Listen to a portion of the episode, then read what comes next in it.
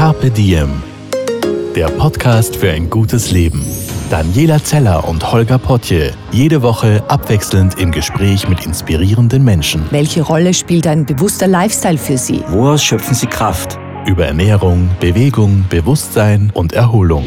Wie finden Sie die richtige Balance im Leben? Woran sind Sie gescheitert? Und wie sind Sie wieder aufgestanden? Wie gelingt Ihnen das? Was für Sie persönlich ein gutes Leben ausmacht. Carpe Diem. Heute mit Parcours-Spezialistin und Stuntfrau Pamela Forster. Bevor wir einen äußerst sportlichen Podcast starten, möchten wir unseren Kooperationspartner vorstellen. Geh wohl. Alles für das Wohl der Füße. Sportliche Belastung fordert unsere Füße. Einen wirksamen Schutz bieten Fußpflegecremes von Geh wohl, die mit antimikrobiellen Wirkstoffen das Schweiß- und Pilzrisiko vermindern und mit einer reichhaltigen Pflegeformel den Selbstschutz der Haut unterstützen. Für alle Sportler und jene, die nach dem Duschen nicht gerne cremen, sind Fußsprays eine super Alternative, die auch auf feuchter Haut angewendet werden können. Übrigens gibt's für alle LäuferInnen auch einen Anti-Pilz-Spray, um die Sportschuhe bestens zu desinfizieren. Erhältlich bei Fußpflegespezialisten in der Apotheke, Drogerie, Reformhaus und unter cosmetic-gallery.at. Und jetzt viel Vergnügen mit dem Podcast. Hallo und herzlich willkommen beim Podcast von Diem. Heute zu Gast ist Pamela Forster oder kurz Pam. Hallo Pam. Hallo. Voll schön, dass du Zeit für uns heute hast. Wir treffen uns und sitzen bei dir in der Wohnung in Wien und wir haben es gerade noch geschafft, weil du bist jetzt dann relativ lang, glaube ich, im Ausland. Genau, ich fliege jetzt dann nächste Woche schon wieder für ein halbes Jahr weg und ja, muss die letzte Woche hier noch genießen in Österreich. Die Pam, ihr habt es schon erraten, darf überhaupt nichts sagen, was sie da tut im Ausland, aber sie fliegt nach England. So viel, glaube ich, können wir verraten. Und sie müsste eigentlich jetzt gut gelaunt sein, weil es ist mittlerweile Nachmittag und Pam ist kein Morgenmensch. Das stimmt. Woher hast du diese Informationen? das heißt, du bist morgen Muffel, aber nachmittags gut gelaunt. Genau, also ich bin eine, die sehr, sehr lange schläft und sehr gerne sehr viel schläft und mir eigentlich nie einen Wecker stellt. Und wenn ich dann von alleine aufwache, dann geht für mich der Tag los. Und dafür bin ich dann den ganzen Tag nur am Hummerdumm laufen und dort ein Meeting und da ein Training und hüpfe herum bis am Abend, komme dann meistens erst spät heim und esse dann noch abends relativ spät und bin eigentlich vor zwölf nie im Bett.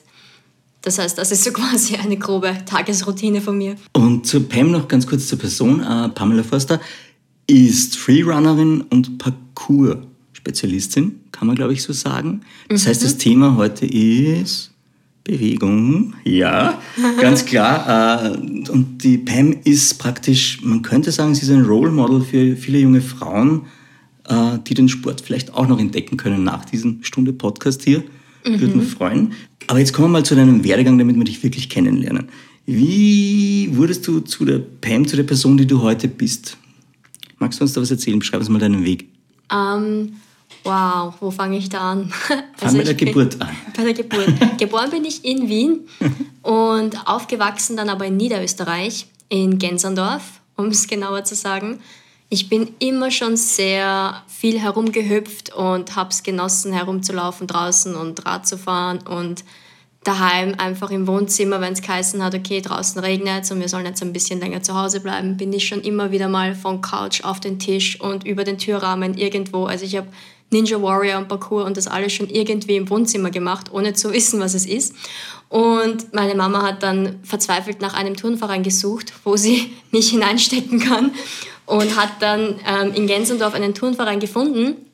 Und die haben mich natürlich mit offenen Armen empfangen und haben sich gefreut, dass da jemand so lustig herumhüpft. Und ich war dann wirklich tatsächlich ähm, neun Jahre lang im Kunstturnbereich und habe ähm, diese ganzen vier Geräte geturnt, Balken, Sprung, Boden und Reck und habe dort sehr viel Disziplin gelernt und ähm, war auf jeden Fall eine sehr coole Erfahrung und habe dann mit 18 aber aufgehört zu turnen, ähm, auch weil ich dann in Wien maturiert habe und wollte dann eben anfangen zu studieren.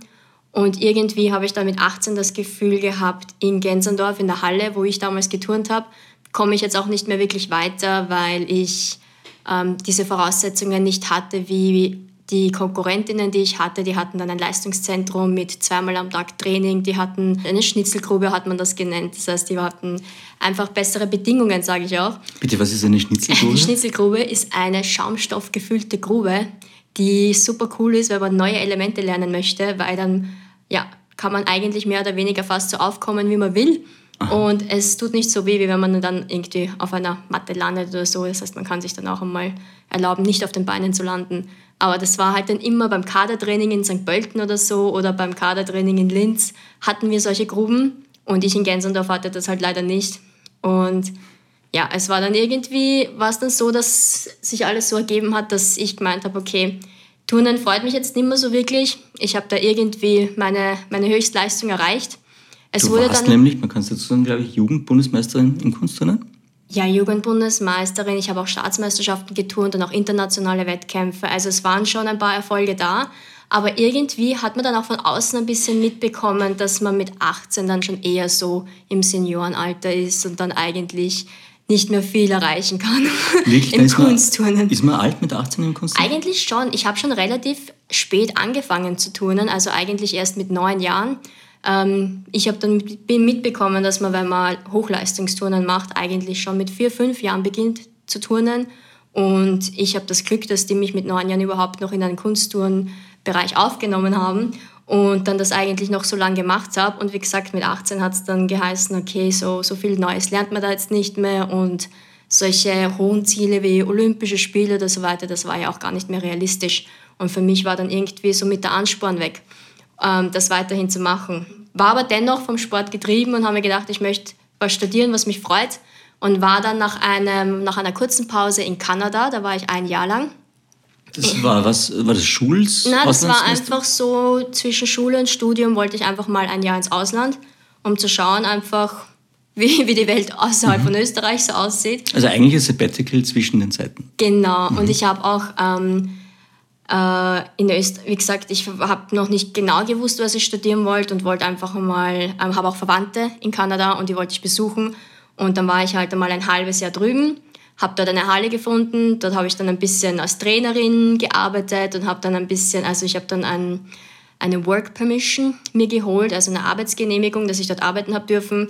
Und dann hat es mir aber so gefallen da drüben, dass ich zu Weihnachten nach einem halben Jahr die Mama angerufen habe und gesagt habe, ich bleibe wahrscheinlich noch ein halbes Jahr, weil es passt da gerade so gut. Wo warst du in Vancouver, Toronto? Nein, ich war in Calgary, in Aha. Alberta.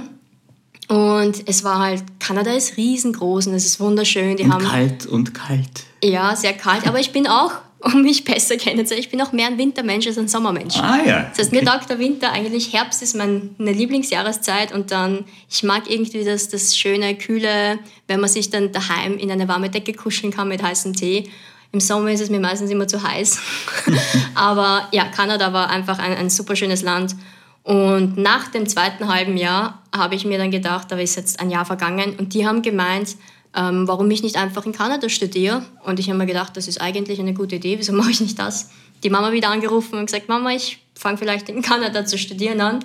Und sie hat dann gemeint, nein, nein, du kommst jetzt einmal wieder nach Hause. Ähm, ich habe dich schon so lange nicht mehr gesehen und ähm, schau mal wieder heim. Und ich so, okay, passt. Und ich bin so froh, dass sie das gesagt hat eigentlich, weil ich habe dann eben, bin dann heimgeflogen wieder und habe halt in Österreich angefangen, Sportwissenschaften zu studieren, auf der Schmelz.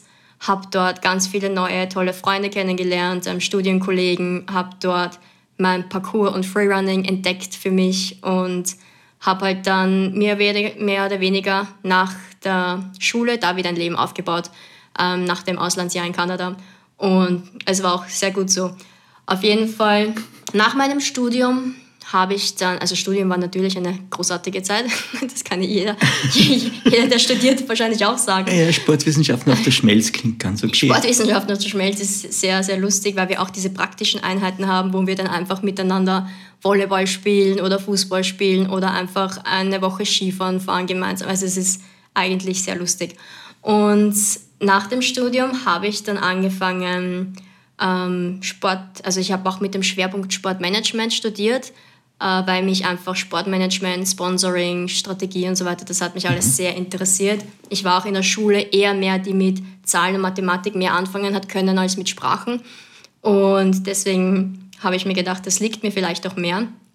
und habe dann aber auch tatsächlich ähm, beim SK Rapid im Sportmarketing angefangen zu arbeiten nach meinem Studium. Wieso lachst du so? Es ist äh, spannend. Äh, ich hatte schon einmal eine junge Dame da, die Rapid-Fan war, die ah. eigentlich, eigentlich Autorin ist und mich total überrascht hat mit, dem, mit der Rapid-Liebe. Aber ich ja. vermute mal, dein ja. Verein ist auch Rapid.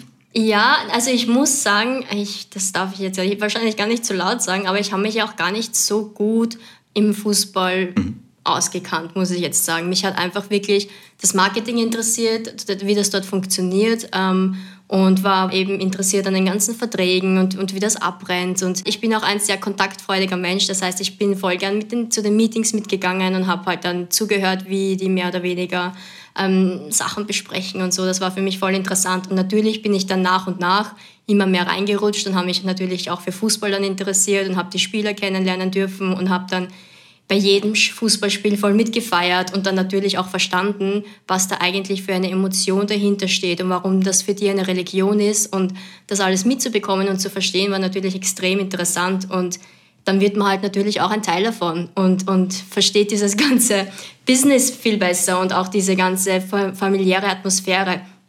Und das war für mich, ähm, wie gesagt, sehr interessant. Aber ich war, ich bin hingekommen und habe mich zum Beispiel auch beim Steffen Hoffmann vorgestellt und gemeint, so ja, ich bin, ich bin die Pam und wer bist du?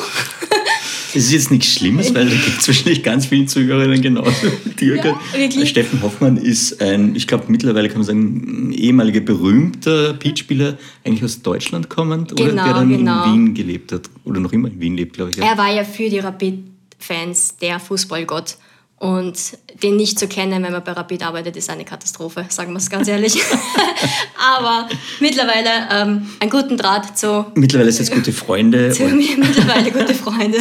Und ähm, auch, auch verziehen, dass ich ihn damals nicht kannte. Nein, er hat, er hat das auch sehr lustig gefunden eigentlich. Also es war ähm, anscheinend nicht so normal, aber... Du, ich glaube, es ist auch ganz angenehm, wenn man dann nicht immer so wichtig genommen wird, sondern wenn man sich auch normal unterhalten kann. Ja, insofern. angenehm oder auch sehr peinlich, kann man auch sagen. Ah, ich finde das ganz cool. Ähm, aber, aber, das war praktisch dein erster Schritt so ins Berufsleben dann? Genau, das war mein erster Schritt ins Berufsleben. Da habe ich dann eben einmal verstanden, was es heißt, 40 Stunden die Woche zu arbeiten und nicht mehr so viel Freizeit zu haben und... Ähm, ja, das ging dann natürlich auch so weit, dass ich sagen musste, ich komme nach, nach einer Woche Arbeiten heim und schaffe es einfach nicht mehr ins Training zu gehen. Und es ist einfach anstrengend, weil wir auch jedes zweite Wochenende Heimspiel hatten. Und da musste auch immer alles vorbereitet sein natürlich. Und es war halt dann doch ähm, sehr zeitaufwendig. Und ich habe dann aber nebenbei trotzdem versucht, immer wieder zu trainieren, war einfach getrieben durch den Drang, Sport zu machen. Und einfach, mir hat es einfach immer gefallen, was ich auch im Studium damals schon gelernt habe. Eben dieses Parkour und Freerunning, was wir machten, das hat mir eigentlich am meisten gefallen. Und da wollte ich unbedingt dranbleiben und war einfach so motiviert, da mich weiterzuentwickeln, weil auf einmal habe ich gemerkt, da ist der Punkt, okay, im Kunstturnen konnte ich jetzt nicht mehr wirklich mehr erreichen. Da war ich, bin ich angestanden, aber jetzt durch Parkour und Freerunning haben sich so viele neue Möglichkeiten ergeben, dass ich gedacht habe, ich kann mich doch noch weiterentwickeln. Ähm, ich muss einfach nur die Welt ein bisschen anders anschauen und ich muss nicht auf einem Balken oder auf einem Sprung turnen, sondern ich kann eigentlich auch draußen auf einer Mauer oder auf einer Stange turnen. Und das war irgendwie so der Schritt, dass ich mir gedacht habe, okay, ich schaffe schon nach meinen Bürozeiten noch einmal draußen ein bisschen zu trainieren. Und irgendwann einmal kam man dann so die Anfragen von wegen, Pam, du machst doch das draußen auf der Straße und du hupfst herum, äh, wir würden dich gerne mal für ein Shooting buchen oder wir würden gerne mit dir ein paar Actionfotos machen und wir bräuchten da ein Mädchen für eine Werbung, die da herumspringt und wir haben da eine Autopräsentation, da hätten wir gerne eine Showeröffnung, wo ein Mädel herumhüpft. Also das war dann immer mehr solche Anfragen, wo ich mir gedacht habe, ich mache es natürlich gern. Ich hüpfe gerne irgendwo herum. Die stellen mir da ein Setup zur Verfügung. Und irgendwann kam dann auch diese Überschneidung, wo es dann geheißen hat, ähm, ich dürfte, weiß ich nicht, ins Ausland fliegen, eine Werbung drehen für ein, zwei Wochen oder einen kleinen Stuntfilm drehen und bin dann jedes Mal zu meinem Marketingchef in Rapid und habe halt gesagt, ich müsste wieder mal eine Woche weg. Und er hat gemeint, irgendwann geht es halt dann nicht mehr, weil ich hatte auch schon keine Urlaubstage mehr frei mhm. und ich konnte mir auch keinen Zeitausgleich mehr nehmen. Er hat dann gemeint, ich glaube, du musst dich jetzt entscheiden schon langsam, was du wirklich willst. Also entweder wir möchten dich natürlich gerne bei Rapid behalten, aber wenn du den Drang verspürst, da jetzt was anderes probieren zu wollen, dann triff eine Entscheidung. dann habe ich natürlich voll lang mit meiner Familie geredet, mit meinen Freunden und überlegt, was ist jetzt wirklich gescheit. Ich bin da fix in einem super tollen Berufsleben, habe tolle Arbeitskollegen und habe eigentlich ein, ein, ein, fixes Einkommen und will man das wirklich hergeben nach einem Studium, einen fixen Job finden, der, der einem taugt. Oder soll ich das jetzt einfach alles aufgeben, also aufgeben, aber halt einfach kündigen und einen Beruf anfangen, den es eigentlich nicht gibt. Also was wäre ich dann? Professionelle Parkour- und Freerunnerin, was ist das eigentlich? Aber das sagt ja schon wahnsinnig viel über dich aus. über mich? Mhm. Dass ich komplett mhm. verwirrt Nein, das, im das, Leben stehe. Nein, also einerseits glaube ich, äh, sagt das, dass du eine gehörige Portion Mut wahrscheinlich hast und ich glaube mhm. ehrlich gesagt auch, dass es dich befreit hat, so wie du das erzählst. Ja, es war immer dieser innere Drang und diese innere Stimme, die immer wieder hinterfragt hat, ob das jetzt wirklich alles richtig ist, wie es ist, oder ob das jetzt wirklich alles so sein soll, wie es ist. Weil es hat einfach immer alles perfekt funktioniert. Ich habe mein Studium abgeschlossen, ich habe einen Job gefunden, ich war glücklich, ich habe ein fixes Einkommen gehabt, ich habe schön gewohnt und alles. Es war alles perfekt und irgendwie war ich trotzdem nicht zufrieden damit. Und dann habe ich eben, dann war eben dieser Punkt, wo ich dann viel ähm, bei Out of Motions auch mitgemacht habe und dort dann immer wieder mal meine Freerunning-Freunde gesehen habe. Magst du das kurz erklären? Ähm, Out of Motion ist ein Red Bull-Event, also ein Event, ein Freerunning-Event organisiert von Red Bull. Und da kommen weltweit die besten Athleten zusammen. Und da dürfen halt dann auch wirklich nur die drei besten Frauen der Welt mitmachen und die, weiß ich nicht, sieben, acht besten Männer der Welt. Und die kommen zusammen und dann gibt es halt so eine Art Competition. Und das Coole war einfach für mich, dort als Athletin hinfliegen zu dürfen, alle meine Freunde wiederzusehen, die man sonst nicht sieht, weil man halt sich international einfach nicht so leicht trifft. Aber dann kommt man alle zusammen an einem Spot, darf bei diesem Red Bull Event mitmachen, ähm, hat coole, eine coole Woche mehr oder weniger, wo man gemeinsam trainiert, Interviews macht und so. Also es war super aufregend. Auf einmal bin ich von einer ich sage jetzt unter Anführungszeichen, normalen Berufsleben zu einer Profiathletin wieder. Ähm, und es war irgendwie sehr spannend, dann diese andere Seite zu sehen. Und ich habe mich dann jedes Mal gefragt, ist das nicht das, was ich eigentlich immer machen möchte, einfach eine Profiathletin zu sein? Und irgendwann, wie gesagt, kam dann dieser Punkt, wo es dann geheißen hat, okay, ich glaube, ich probiere das jetzt. Ähm, ich, ich werde jetzt zu meinem Chef gehen und sagen, ich kündige.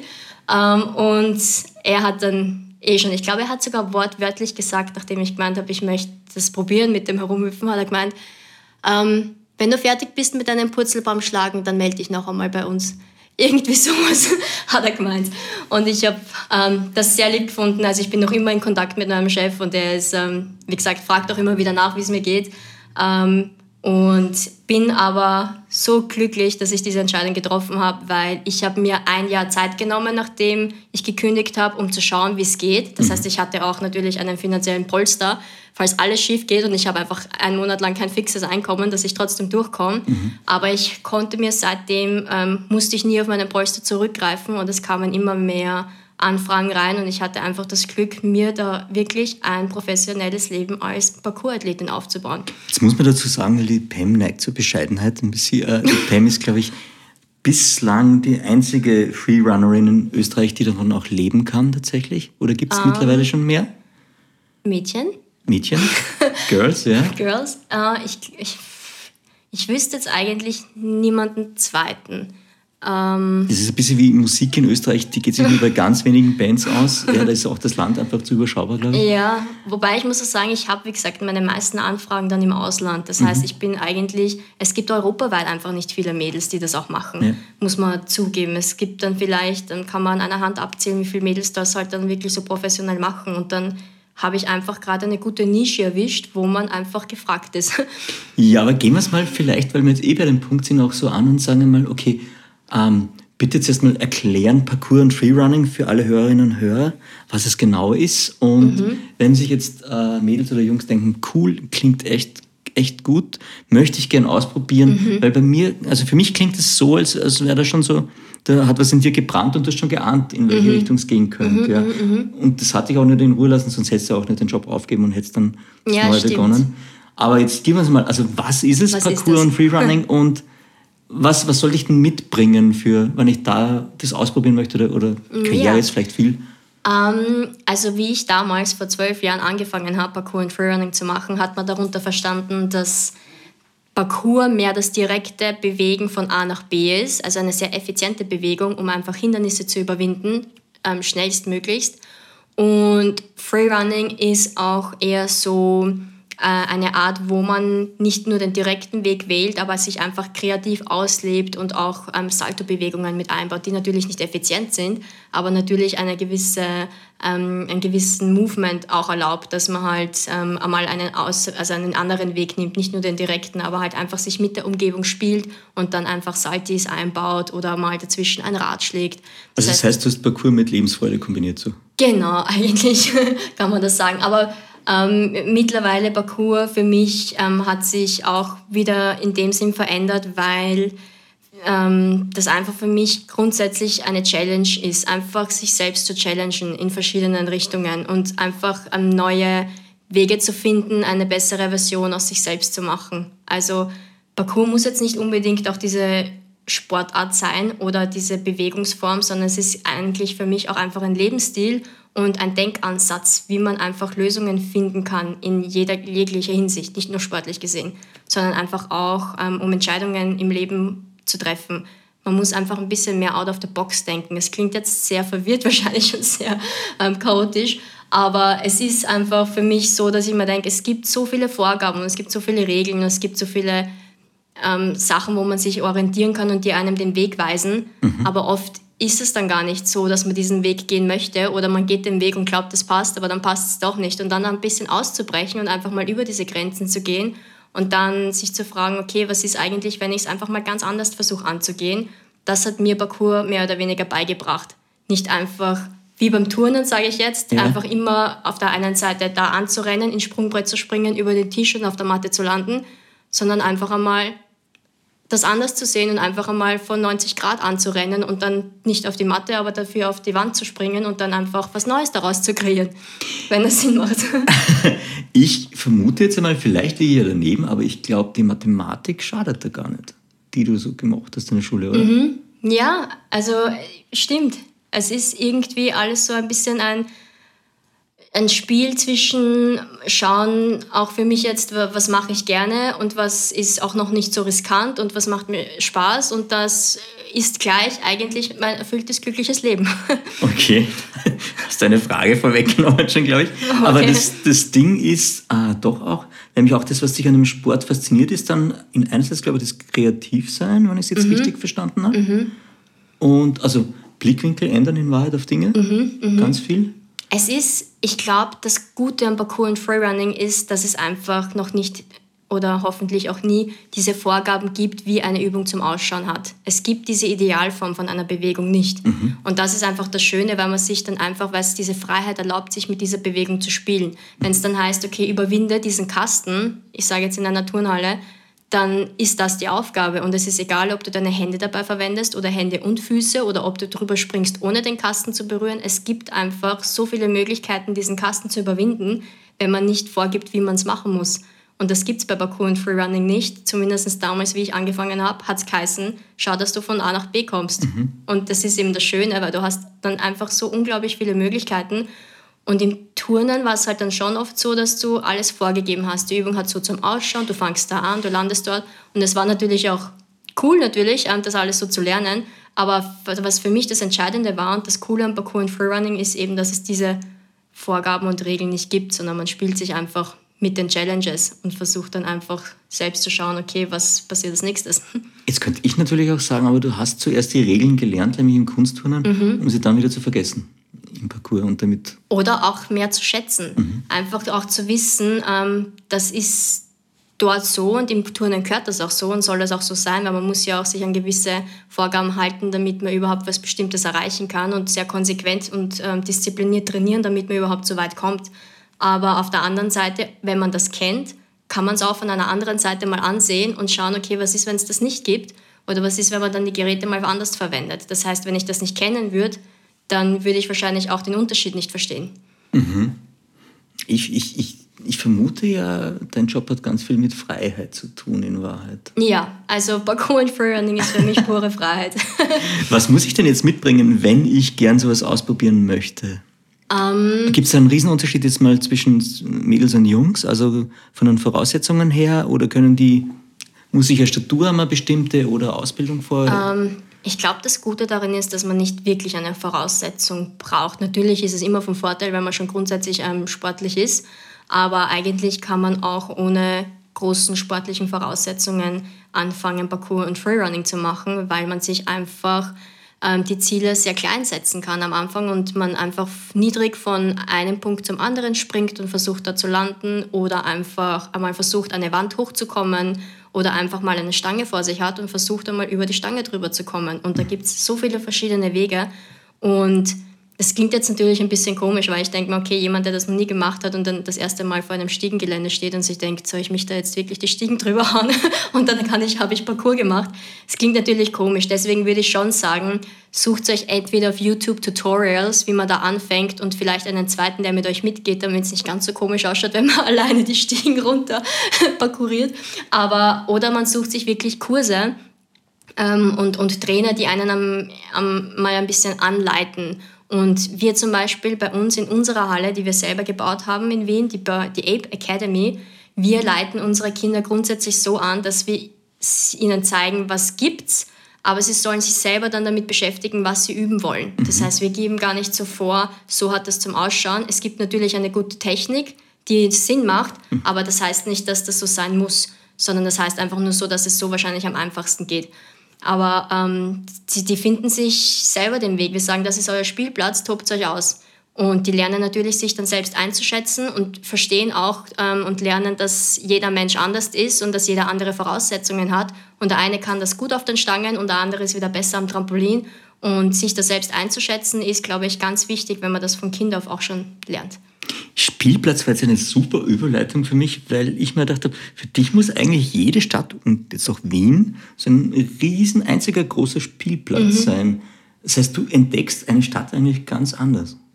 Ähm, ich meine, ich, ich stelle mir das jetzt so vor, die Pam kommt dann nach London und überlegt sich den Parcours, wie sie da über Oxford Street und dann mhm, nachher mhm, abbiegt mhm. in die Dinge. So ist es wahrscheinlich nicht, aber. Es ist ganz genau so, nämlich. Wirklich? es ist wirklich, man geht dann einfach durch eine Stadt und wenn man dann einfach mehr oder weniger als, als Tourist jetzt das erste Mal durch die Stadt rennt, schaue ich einfach, wo könnte ich von wo nach wo springen, weil es einfach interessant ist und wie könnte ich das in eine Line verpacken, damit ich einfach ähm, mich selbst wieder challenge. Und das und mich interessieren natürlich die Sehenswürdigkeiten auch, aber noch mehr interessiert mich dann einfach, wenn ich ein Gap sehe, würde ich das springen können oder nicht? Moment, ich muss mich mal kurz draufstellen, um zu sehen, ob ich das springen kann. Na gut, jetzt würde ich es auch gern probieren, weil ich sehe, ich kann den Sprung springen und dann stehe ich auf einer Mauer und springe halt da drüber. Und das ist einfach genauso, wie ich die Stadt sehe und lebe. Und es ist ähm, das sagt. Aber das habe ich mitbekommen, nicht nur als Parkour- und Freerunnerin, dass das viele so sehen, sondern es ist in, finde ich, ähm, vielen Berufen so, wenn du jetzt zum Beispiel als Fotograf arbeitest, die sehen die Stadt auch wieder mit anderen Augen. Also ein Fotograf, der sieht dann die Stadt, von wo kommt das Licht, welche Stunde haben wir jetzt und es ist halt jeder, der irgendwie fasziniert ist mit dem, was er macht, der baut es dann in seine Welt auch so ein. Und so ist das für mich eben als Parkour- und Freerunnerin, schaue ich nur, wie komme ich, wo hupfe ich von da nach da. Und ist das ein großes Gap oder ist das ein kleines Gap? Kann ich das springen oder nicht? Das ist für uns einfach super interessant. Zu, zur Risikoeinschätzung kommen wir eh später auch mal, weil das, glaube ich, ein ganz essentieller Teil ist von deinem Sport auch. Was jetzt aber natürlich auch spannend ist, damit du die Gaps überspringen kannst und, und die ganzen Geschichten auch machen kannst, äh, musst du wahrscheinlich relativ viel trainieren. Jetzt wäre es natürlich spannend, auch gerade im Bereich Bewegung. Wie hältst du dich jetzt persönlich fit? Wie gehst du das an? Oder was, was, was für ein Workout machst du, damit du das machen kannst? Mhm. Ähm, ich hatte ja sehr gute Voraussetzungen mitgebracht, daher, da ich neun Jahre lang ähm, Kunstturnerin war und wir im Kunstturnen, vor allem im Hochleistungssport, sehr viel Conditioning-Training machen. Das heißt, wir haben nicht nur unsere Routinen, sondern wir machen extrem viel Krafttraining, Kraftausdauertraining. Wir haben sehr viel Dehnübungen dabei und das sind halt alles natürlich Voraussetzungen, die man in jede Sportart mitnehmen kann, die natürlich vom Vorteil sind. Ähm, und das habe ich aber versucht aufrechtzuerhalten. Das heißt, ich hupfe jetzt nicht nur einfach herum und, und mache meine Runs, sondern ich versuche zusätzlich auch meine Workouts zu machen, einfach wirklich ins Fitnessstudio zu gehen oder draußen in einen Calisthenics Park mache meine Klimmzüge, meine Erklärung, Erklärung, was für ein Park, wo bist du? Ka Calisthenics.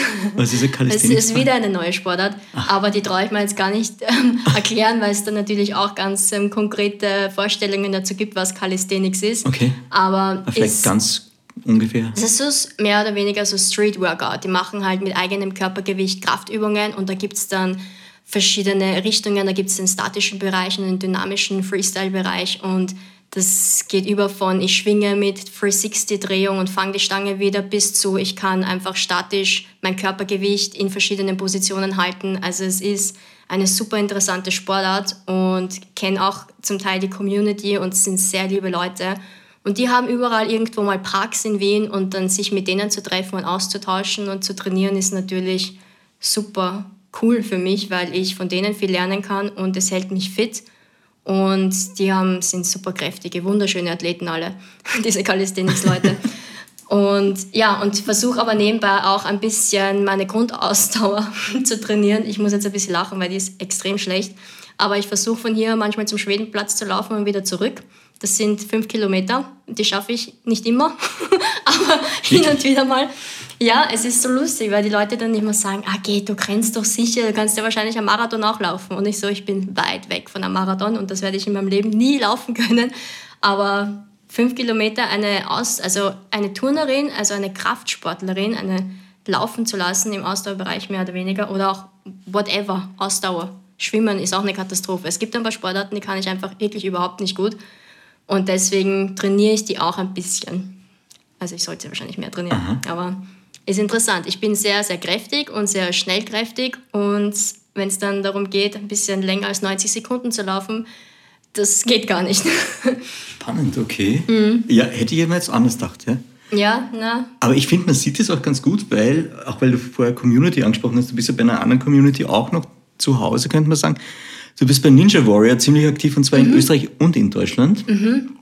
Und das ist ja mittlerweile eine Riesen-Community und das mhm. Ganze drum. Ninja Warrior, magst du kurz erklären, was das Konzept ja, ist? Eine TV-Show? Genau, also eine TV-Show in Deutschland, die sich eben Ninja Warrior Germany und in Österreich Ninja Warrior Austria nennt.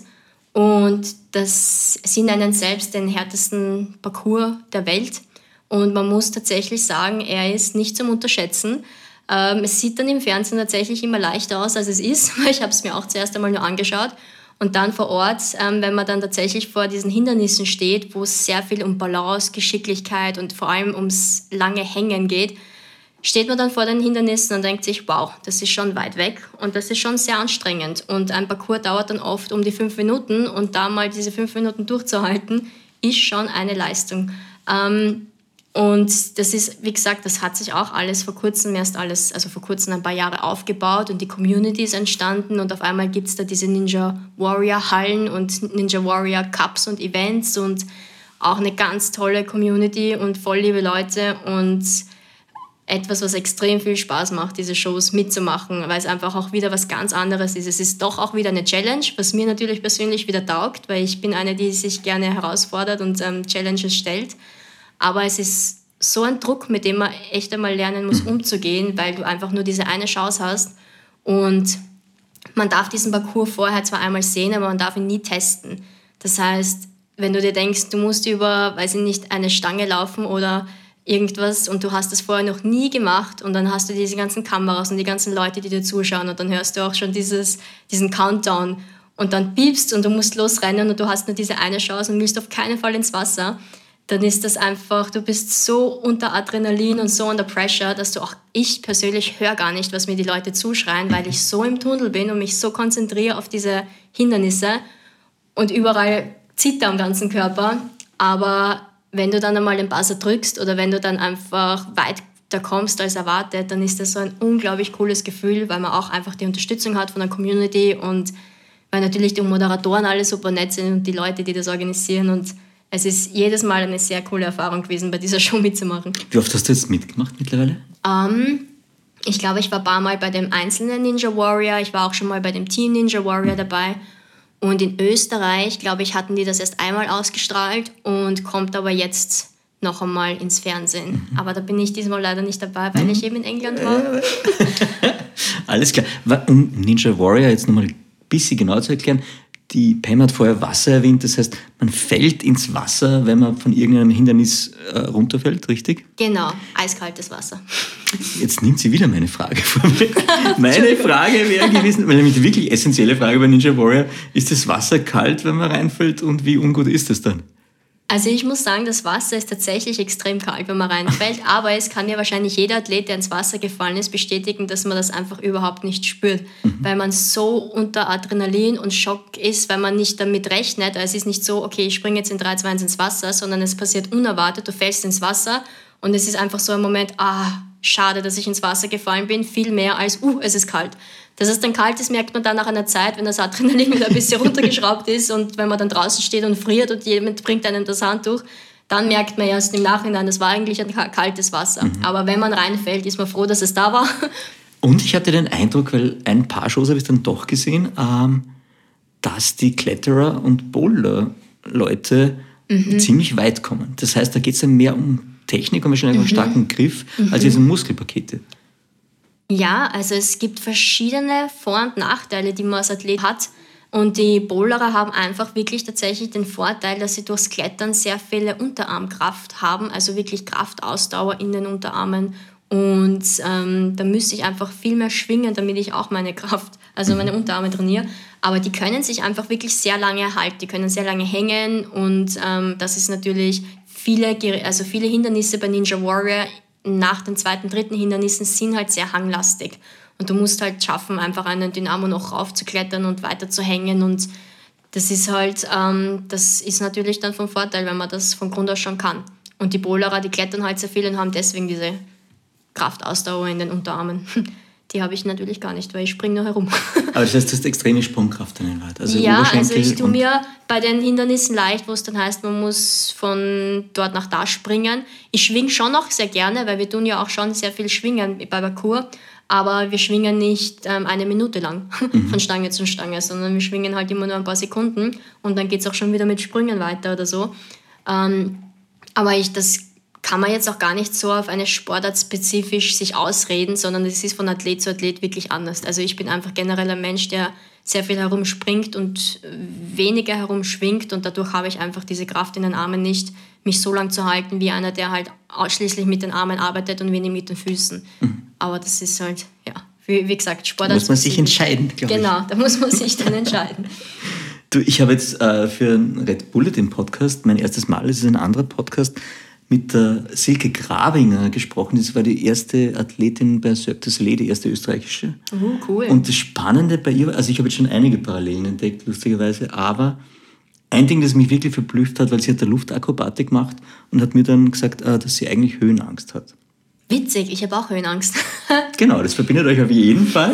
Und ich wollte jetzt gleich fragen, ähm, weil es ist ein Teil deiner Welt, wie gehst du, wie gehst du mit Angst um? Du hast vorher die Gaps mhm beschrieben, mhm. über die du springen musst. Mhm. Aber hast du einen anderen Zugang zur Angst oder wie gehst du speziell mit Angst oder mit Angst vor Verletzungen auch um? Mhm, mhm. Puh, ähm, Angst ist was, das begleitet mich schon sehr oft. Ähm, aber es ist auch nicht immer, also Angst wird ja oft immer sehr negativ mehr oder weniger ähm, beschrieben, dass Angst was Schlechtes ist und dass man keine Angst haben sollte. Aber eigentlich finde ich das gar nicht so richtig, weil ich habe für mich entdeckt, dass Angst was ganz Wichtiges ist und es einen Grund gibt, warum du Angst vor etwas hast meistens und dir zum Beispiel dann, wenn ich jetzt in der Höhe bin und über dieses Gap, über diesen Spalt springen muss, weiß ich, mir kann da was passieren. Und die Angst sagt mir einfach nur, pass auf, weil wenn das und das passiert oder du wegrutscht oder das andere Ende rutschig ist, dann kann das und das passieren. Deswegen hast du dann einen gewissen Respekt, sagen wir dann, vor dieser Challenge und das ist dann auch gar nicht so schlecht, sich einfach darüber mal Gedanken zu machen. Wichtig ist halt dann einfach nur, dass man dann auch lernt, mit dieser Angst umzugehen und zu schauen, ist die Angst jetzt auch wirklich gerechtfertigt und ähm, was macht wirklich Sinn. Weil manchmal hat man auch Ängste, die unnötig sind, sage ich jetzt, mhm. die einfach auftauchen und man nicht selber genau weiß, ähm, warum die jetzt da ist. Da muss man dann einfach ähm, damit arbeiten und schauen, okay, wo kommt das her und, und wie gehe ich damit um. Und da finde ich es auch gar nicht so schlimm, einfach einen Mentaltrainer mehr oder weniger einzubauen. Also ich habe dann auch, ähm, mache auch Mentalcoaching in verschiedensten Hinsichten und finde es voll interessant zu sehen, wie man mit Ängsten eigentlich umgehen kann und dass das eigentlich nicht immer schlimm sein muss. Aber, Aber wie kann ich mir das jetzt vorstellen? Du, hast dann, äh, du musst dann praktisch sagen, mentale Stärke aufbauen auch. Mhm. Aber was sagt dann der Trainer zu dir, wenn du vor so einem Unter dir ist ein Spalt. Ich weiß nicht, wie tief es runtergeht oder du hast wahrscheinlich auch dein, dein Level. Todestiefe. Ich weiß ganz genau, okay, wenn es schief geht, werde ich mich Ja. wahrscheinlich verletzen. Was macht ein Mentaltrainer mit dir und mit deinem Kopf, dass du dann nachher sagst, es geht sich aus, ich kann das. Ja, also ein, ein, einmal kurz noch nicht zum Mentaltrainer, sondern das, was ich bei mir selber mache, ist, ähm, mit dem Training kommt einfach auch die Erfahrung, dass man weiß, wie kann man eigentlich solche Probleme ähm, im Vorhinein schon lösen oder was fällt mir ein, diese Probleme zu lösen. Wenn jetzt zum Beispiel ich wegrutschen würde, was habe ich für Alternativen? Wo kann ich mich fangen? Oder wie kann ich mehr oder weniger ähm, diesen Unfall mehr oder weniger ähm, ausbessern, sodass das eben nicht passiert? Oder wie kann ich mich abrollen, dass das dann weniger wehtut? Also man hat dann schon so ein Szenarium, das man durchgeht, was wäre mein Plan B, C, D, falls das schief geht. Das heißt, es ist ein bisschen wie Schach, du hast noch drei Varianten, wie du auswählen Genau, kannst. genau. Ich bin so Das überlegst du da alles, bevor du das, das machst? überlege ich mir bevor und das passiert aber auch schon dann automatisch im Training, weil du, dir, dir gelingt nicht immer alles. Also es ist oft so, dass man dann einfach sich rantesten muss. Aber das ist eben das, womit man mit viel Training kommt, das dann einfach, dass man weiß, wie testet man sich an das richtig heran, ohne dass man sich verletzt, bis man es dann das erste Mal full sendet. Das heißt einfach voll reingeht in, das, in diese Challenge. Und einfach dieses Antesten ist ähm, ganz wichtig, dass man das lernt und auch eben sich zu saven, also zu wissen, wie man dann, äh, wie gesagt, ähm, zurückbounced. Also ich verwende zu viel englische Wörter und so viele Wörter, gut. womit sich keiner auskennt. für mich und für die Leute, die Parcours machen, Also ist das ganz logisch. zurückbouncen ist es so, wie wenn du mit einem Ball gegen eine Wand ah, Ja, genau. Genau, dass man sich einfach retten kann aus gewissen Situationen. Und ein Mentalcoach, was der jetzt einfach macht, ist, der geht einfach mit dem, was du hast, diese ganzen Erfahrungen und so weiter, der geht das mit durch und spielt dieses ganze Szenario durch und sagt so, du musst diese Angst nicht haben, weil du weißt, du hast dieses dieses Backup. Das ist jetzt die Ängste, die ich habe, die ich mit meinem Mentalcoach aber durchgehe, das sind wieder ganz andere Ängste. Da geht es eher mehr darum, dass ich mich nicht in einen Flieger also setzen traue. Also das sind dann wieder unbegründete Doch voll cheesy, Ängste. bitte. Selbst traust du dich nicht in den Fl- Ah, aber spannend. Ja. Ja, oder Höhenangst zum Beispiel. Das sind Ja. dann so Ängste, die gehe ich mit ihm durch, weil das sind für mich Ängste, die sollte ich oder muss ich nicht haben, weil wieso habe ich in der Höhe Angst, wenn ich klettern gehe, obwohl ich eigentlich gesichert bin. Das sind dann so Sachen, mit denen muss man sich halt dann Weil du kein Vogel bist und Schwerkraft da ist. Aber es kann mir ja eigentlich nichts passieren und trotzdem kriege ich da oben dann die Panik. Deswegen sind so Sachen da, arbeitet man dann einfach mit einem Mentalcoach, der versucht, ähm, mit deinen zwei Gehirnhälften und so weiter und mit deiner Amygdala zu arbeiten, ähm, was macht eigentlich wirklich Sinn und wie kann man das bearbeiten. Und ich habe sehr gute Erfahrungen damit gemacht und bin froh, dass ich das eigentlich mache.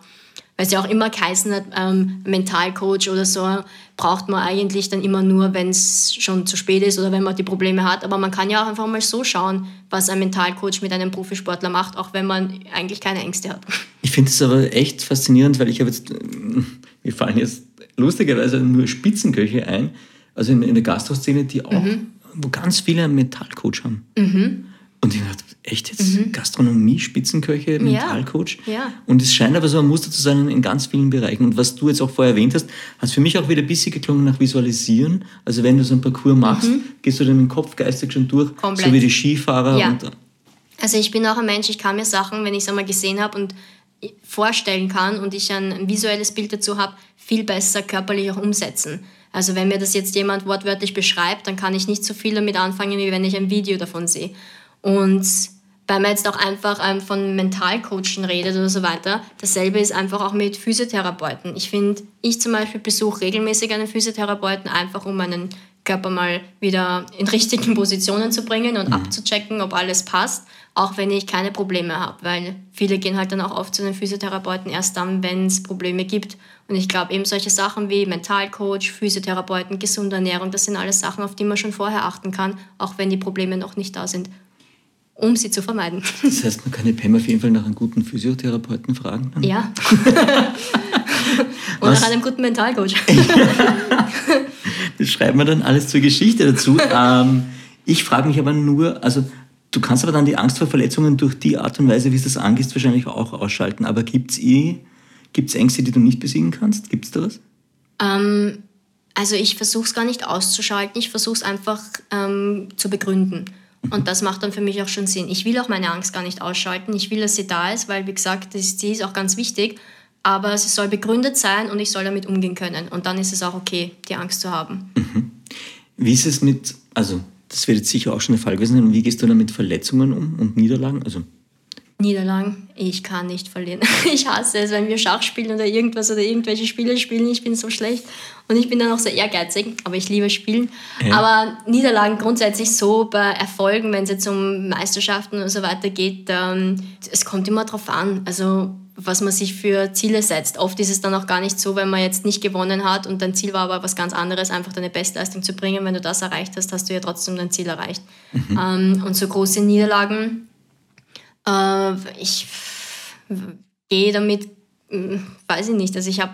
Gab es die schon? Jetzt ich weiß, ich muss überlegen. Entweder ich, ich habe mir die Ziele nie hochgesetzt, sodass ich. Ich hatte nie so wirklich eine richtige Niederlage, wo ich mir dachte, boah, ich weiß nicht, wie ich aus der wieder rauskomme.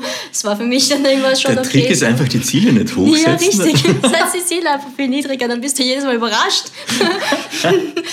Nein, aber ich habe wirklich, also es war, ich, entweder ich habe mir dann gedacht, ja, dann, dann ist halt so und ich, ich bin halt grundsätzlich ein Mensch, ich freue mich auch dann immer sehr viel für andere. Mhm. Also ich denke mir, wenn ich jetzt mein Ziel nicht erreicht habe, hat es wahrscheinlich jemand anderer erreicht und dann ist das genauso cool für den. Wirklich, das und kannst du so? Doch, ich glaube schon, aber ich glaube auch einfach, weil ich, ähm, ich bin auch ein Mensch, der eigentlich, also gerne teilt, das klingt jetzt auch irgendwie, aber ich wüsste jetzt nicht, vor allem gerade wenn es um Wettkämpfe geht und ich denke mir, derjenige hat gewonnen, dann hat er gewonnen aus einem bestimmten Grund, weil er einfach besser war oder weil er einfach einen besseren Tag hatte und dann gehört das auch demjenigen gegönnt.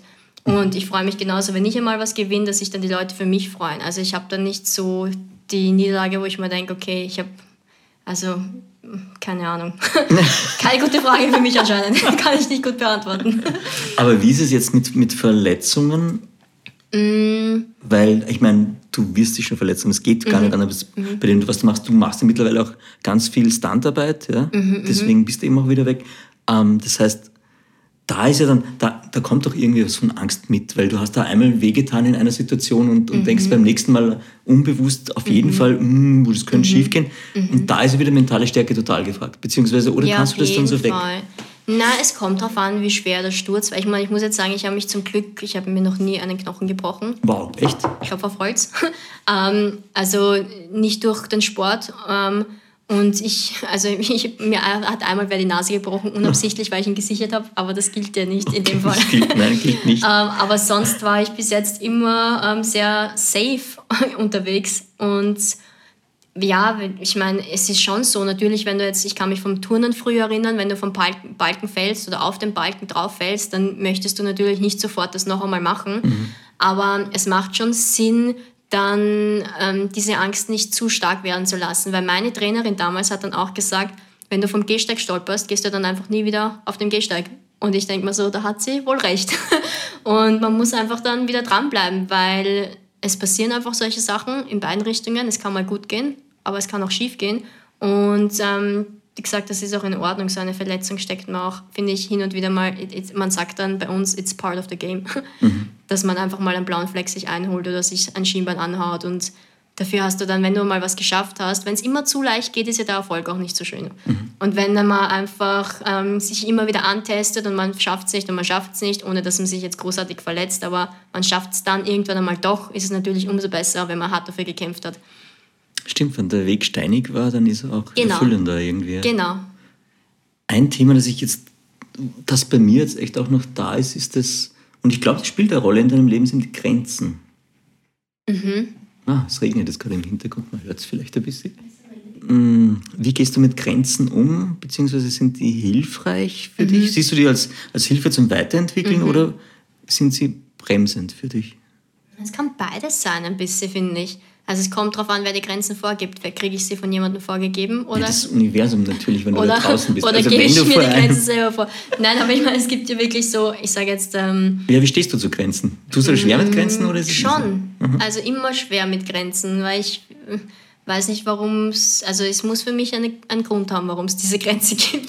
Ist, ist ein physikalischer Grund okay? Ja, also natürlich, also wie gesagt, es kommt immer darauf an, setzt mir, ist, ist die Grenze jetzt eine Mauer, die da steht, oder ist die Grenze jetzt eine zeitliche Grenze, mhm. oder ist es eine, eine mentale Grenze? Also es gibt so viele Art von Grenzen, da müssten wir uns jetzt einigen, auf welche Grenze reden wir gerade. Naja, ich überlege jetzt gerade, also beim Parcours ist das im Griff, würde ich sagen, weil du, du, stehst da, wie du sagst, du bist im Flow und du siehst ganz genau, mhm. geht, geht nicht. Mhm. Also die Mauer ist vielleicht eine Grenze, mhm. möglicherweise auch nicht, weil ich kann die anders lösen und dann ja. ist es keine Grenze mehr. Ja. Mhm. Im Leben hast du es wahrscheinlich mit ganz vielen Grenzen zu, den anderen Bereichen auch. Ja.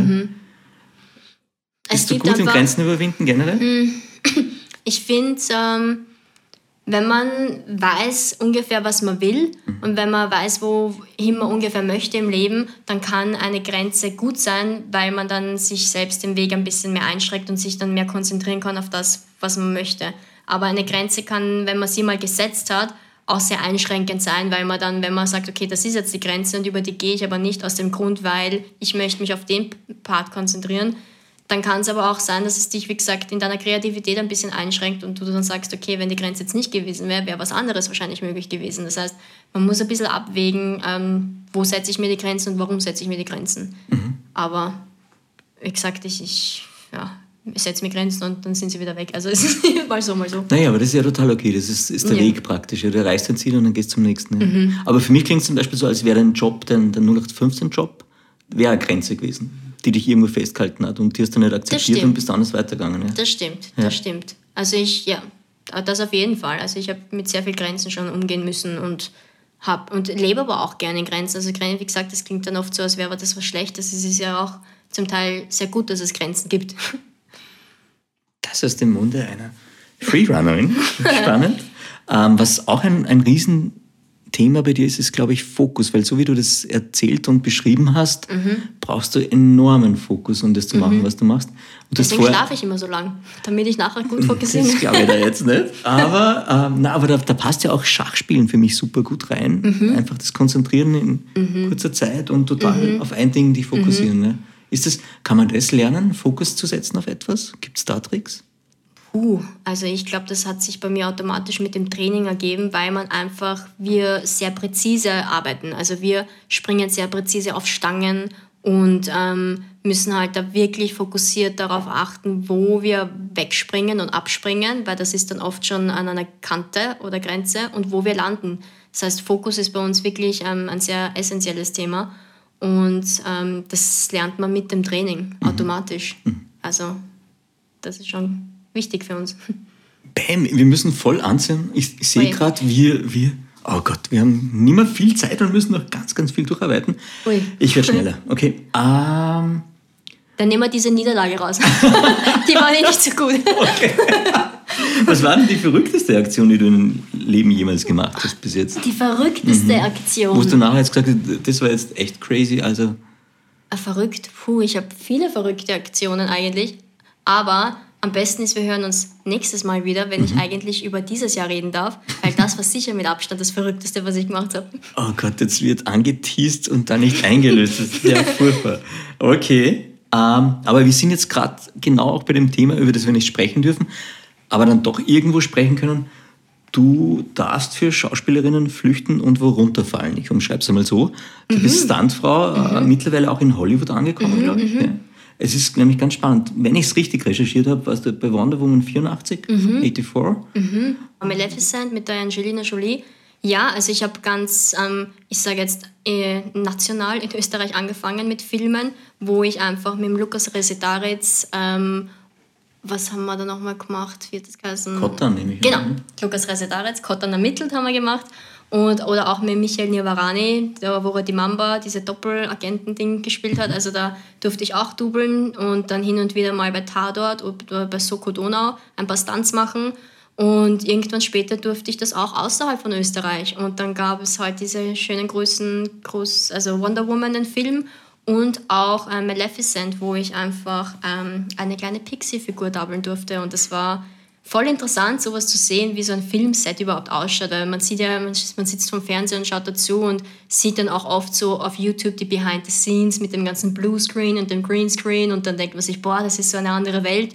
Und auf einmal steht man selber in dieser Welt und kriegt das einfach live mit und dann heißt es 3, 2, 1 Action und das ist dein Action und du bist dann dran und du denkst dir, boah, wie, wie bin ich jetzt in dieser Welt gelandet? Aber es ist voll spannend. Ja, aber du kommst mir so jetzt nicht aus, weil es war bisschen zu easy. Also du hast bei Wonder Woman 84 hast du, mhm. äh, warst du, glaube ich, praktisch Amazonendouble für die Bronte Lewin. Genau.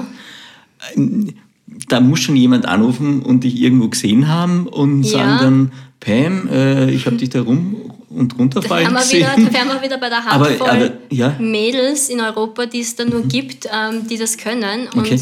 weil es ist dann oft so, ähm, man sucht dann schon auch Akrobaten und ich denke mal, sicher sind Turnerinnen wahrscheinlich auch oft sehr geeignet, aber erstens sind die voll im Training und bereiten sich gerade für Wettkämpfe vor und zweitens sind Turnerinnen auch sehr an ihr Gerät gewöhnt und auch an Matten. Und das gibt es halt dann draußen auf Beton, sind es halt dann doch wieder andere Geräte. Also es ist dann öfters mal was weiter auseinander oder höher und es ist halt alles ohne Matten. Und das habe ich auch erst durch Parkour und Freerunning gelernt, mich diese ganzen Flips und diese ganzen Akrobatik ähm, Elemente ohne Matten zu ziehen. Das heißt, langes Training und es braucht auch sehr viel Vertrauen, dass man das ähm, macht und immer wieder wiederholend macht. Also bei einem Stuntjob ist es nicht so, dass du es dann einmal machst und du hast es geschafft, sondern du hast Take over Take over Take over Take und du machst es dann 20 Mal und du hast aber auch nicht ein gemütliches, deine Turmpatscherl an, sondern du bist wahrscheinlich in hohen Schuhen und hast eine Perücke auf und schweres Quant. Also es ist eine super Challenge, Stunts zu machen, aber auch eine sehr tolle Erfahrung. War das für dich sofort klar, das geht sich aus, ich kann Stuntfrau sein? Und, äh, oder war das so, Mhm. ich, ich wage mich mal ran, ich, ich taste mich ran, probiere und schaue mir das an? Oder war das klar, na, kann ich, Freerunning, klar. Zu mir hat ja mal einer gesagt, Pam, fake it until you make it. Ah ja, das ist aber auch ein gutes Konzept, ja? Und ich habe es zuerst nicht verstanden, aber dann schon. Nein, ich habe einfach, ähm, wenn die, ich war immer von Grund aus ehrlich und ich habe immer gesagt, ähm, wenn ich dann auf ein Filmset gekommen bin und angestellt war als Stuntfrau, habe ich sie noch einmal erinnert, dass ich eigentlich Parkour und Freerunning mache und nicht High Falls oder mich von einem Auto überrollen lasse oder mich anzünden lasse oder durch ein Glas springen. Das sind Sachen, die habe ich noch nicht gemacht. Und sie haben dann gemeint, ach, das lernen wir da dann schon am Set. Und so war es halt dann auch. Also du lernst dann irgendwie am Set kämpfen, du lernst am Set ähm, durch Glas zu springen und dies zu machen und das zu machen. Und es ist, ich habe mich dann auch erkundigt, es gibt gar nicht so viele Stuntschulen, die man dann besuchen kann. Oder es ist auch noch nicht so, jetzt so eine Berufung, wo du dir denkst, ich mache ein Studium zu Stunts. Ähm, das müssten wir jetzt dann einmal angehen. Aber man lernt halt dann solche Sachen einfach am Set und das ist dann, wie gesagt, sehr spannend. Aber mit der Voraussetzung, Parkour und Freerunning zu machen und gewisse Risikos einschätzen zu können und ich mich selbst eigentlich gut einschätzen kann, ähm, hat das dann alles gut funktioniert. Und dann waren die begeistert und ich war begeistert und dann hat das alles so seinen Lauf genommen. Halten wir noch mal kurz fest, vielleicht zum Risiko einschätzen, weil das finde ich ist auch ein ganz zentraler Punkt. Wenn ich es richtig in Erinnerung habe, das heißt, du hast dich langsam rangetastet, bis du es abschätzen konntest. Oder wie, wie, wie, wie schätzt man Risiken richtig ein? Ähm, man weiß ja ungefähr, was man kann, oder? Wenn man dann lang trainiert, dann weiß ich, diesen Sprung, den kann ich ohne Probleme. Oder für diesen Sprung brauche ich auf jeden Fall mehr Boxen und Matten. Oder ich brauche diese Unterstützung. Das heißt, ich würde dann auch, ich kenne mein Maximum, ich kenne, wie weit ich weiß, genau wie weit ich springen, wie weit ich schwingen kann.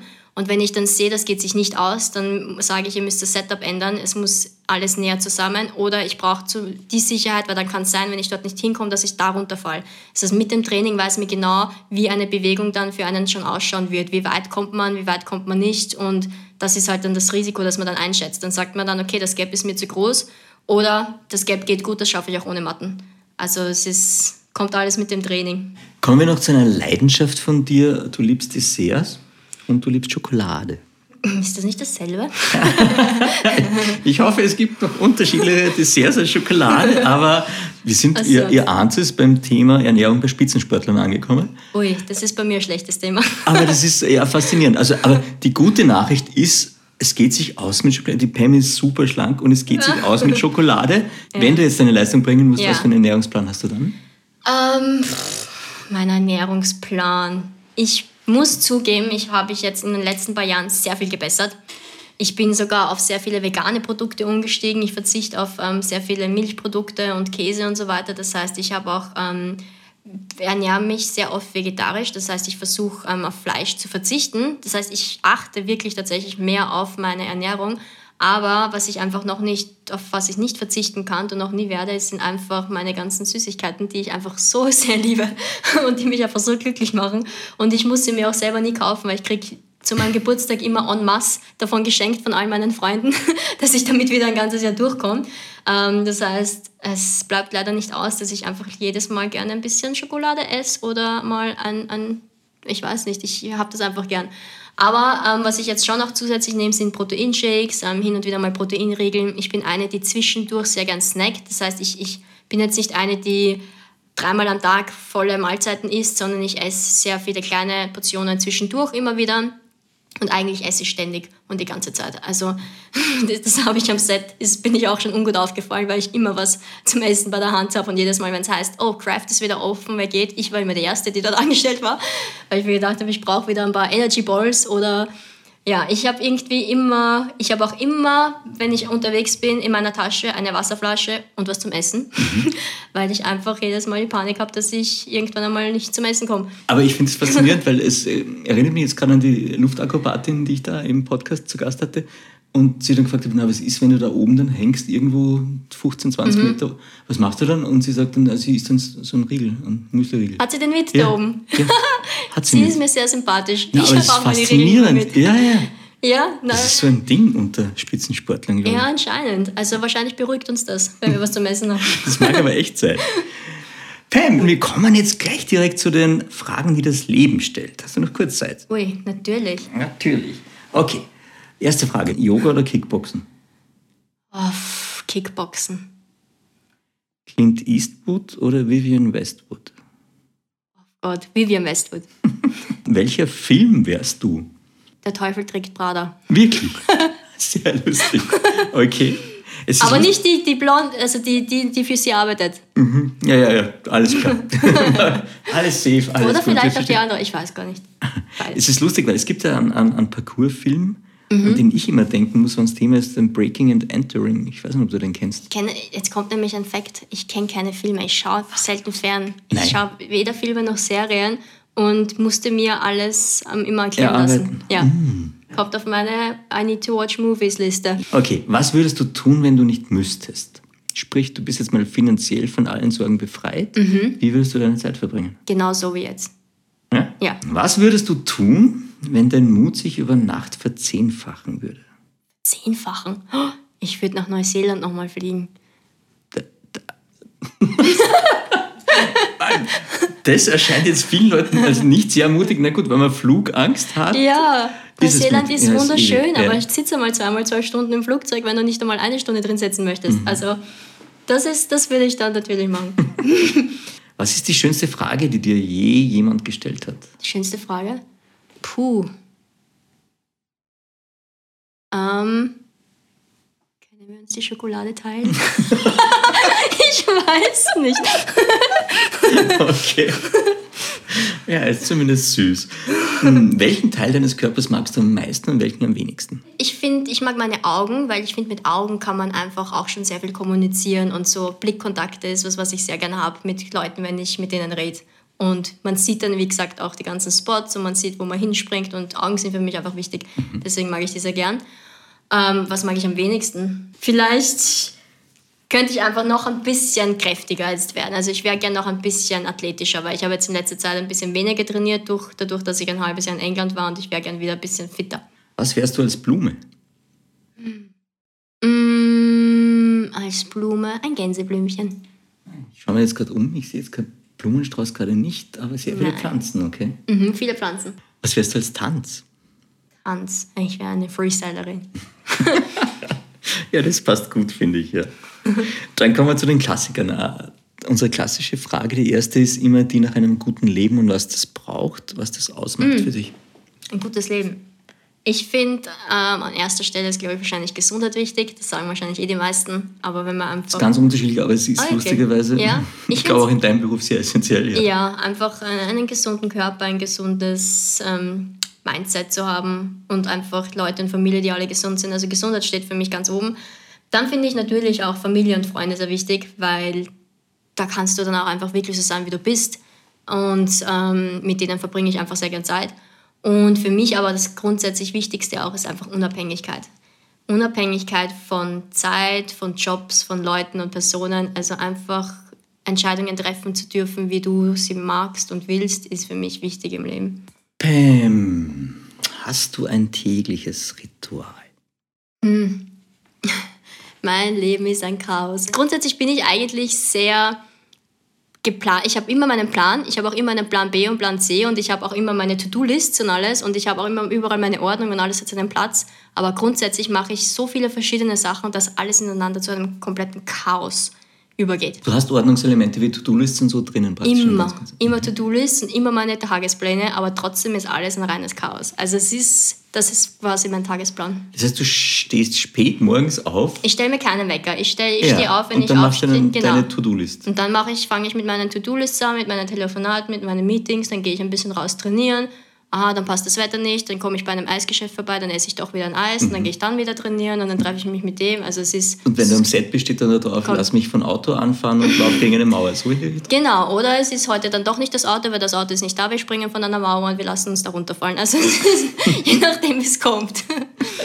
Gut, wir kommen zur dritten klassischen Frage. Ähm, Gibt es ein Zitat oder Sprichwort, das dich schon länger begleitet in deinem Leben, das dir wichtig ist? Nicht so wirklich, aber ich weiß, dass ich immer sehr oft sage, das machen wir schon. Und das stimmt so sehr, weil ich wirklich wahrscheinlich jedes Meeting, jedes Telefonat immer aufhöre mit, okay, ja, nein, das machen wir schon. Und irgendwie passiert es dann auch immer so irgendwie. Also ich glaube, dass das, das wahrscheinlich mein Zitat ist, von wem auch immer, von mir selbst. So ein schönes Schlusswort, Pam. Vielen lieben Dank für deine Zeit und alles, alles Gute für den Job in England. Ja, vielen Dank, dass du da zu mir gekommen bist und wir essen jetzt noch ein Bananenbrot, ein selbstgemachtes, Yay, das machen wir auf jeden Fall. oder? Fein. Das heißt, das ist selbst gebacken oder? Ah, nicht jetzt gemacht. Ah, wow. Selbstgebacken aus dem Rohr. Oh wow. Bitteschön. Cool. Pam, wir haben es geschafft, es hört uns keiner mehr zu. Äh, danke für den Bananenkuchen. Sehr Ganz gerne. großartig. Ich würde den jetzt Selbst gemacht. kosten. Ja. Du, jetzt, wo wir raus sind, kannst du mir noch einen Tipp geben in Sachen Bücher, der jetzt nur für mich ist. Hast du was, was du magst? Ja? Irgendein Lieblingsbuch? Ähm, puh, Lieblingsbuch. Ich weiß, das letzte Buch, was ich gelesen habe, das hat mir meine Mom empfohlen, weil die hat das letztens erst gelesen und weil wir nämlich von der Neuseeland-Reise geredet haben und sie hat gemeint, das findet in Neuseeland statt und das ist eine ganz spannende Geschichte. Und ich muss kurz überlegen, wie das geheißen hat, aber es war irgendwas mit dem Moa, das Geheimnis des letzten Moa, eben von der Laura Walden. Und das war dann eigentlich ganz spannend, weil ich mir die Umgebung gut vorstellen habe können. Und Okay. weil das einfach, wie gesagt, in Neuseeland war und ich selber eben erst dort war. Und das war eben das Letzte, was ich gelesen habe. Cool. Das war ganz, ganz interessant. Danke, schreibe ich mal auf. Und jetzt Mahlzeit. Mahlzeit. Mehr von Carpe Diem gibt es auf Soundcloud, iTunes, Google Play oder Spotify. Jetzt abonnieren und liken. Das Carpe Diem Magazin erscheint alle zwei Monate. Besucht auch unsere Social Media Portale auf Facebook, Instagram und YouTube und unsere Website carpediem.live. Carpe Diem, der Podcast für ein gutes Leben. Wenn euch der Carpe Diem Podcast gefallen hat, dann schenkt ihm 5 Sterne bei Apple Podcasts. Wir freuen uns über eure Kommentare und sind jetzt auch direkt über podcast.kpdm.live erreichbar. Wir freuen uns über Anregungen, Kommentare und Ideen. Nächste Woche Daniela Zeller im Gespräch mit Hormoncoach und Buchautorin Sina Oberle.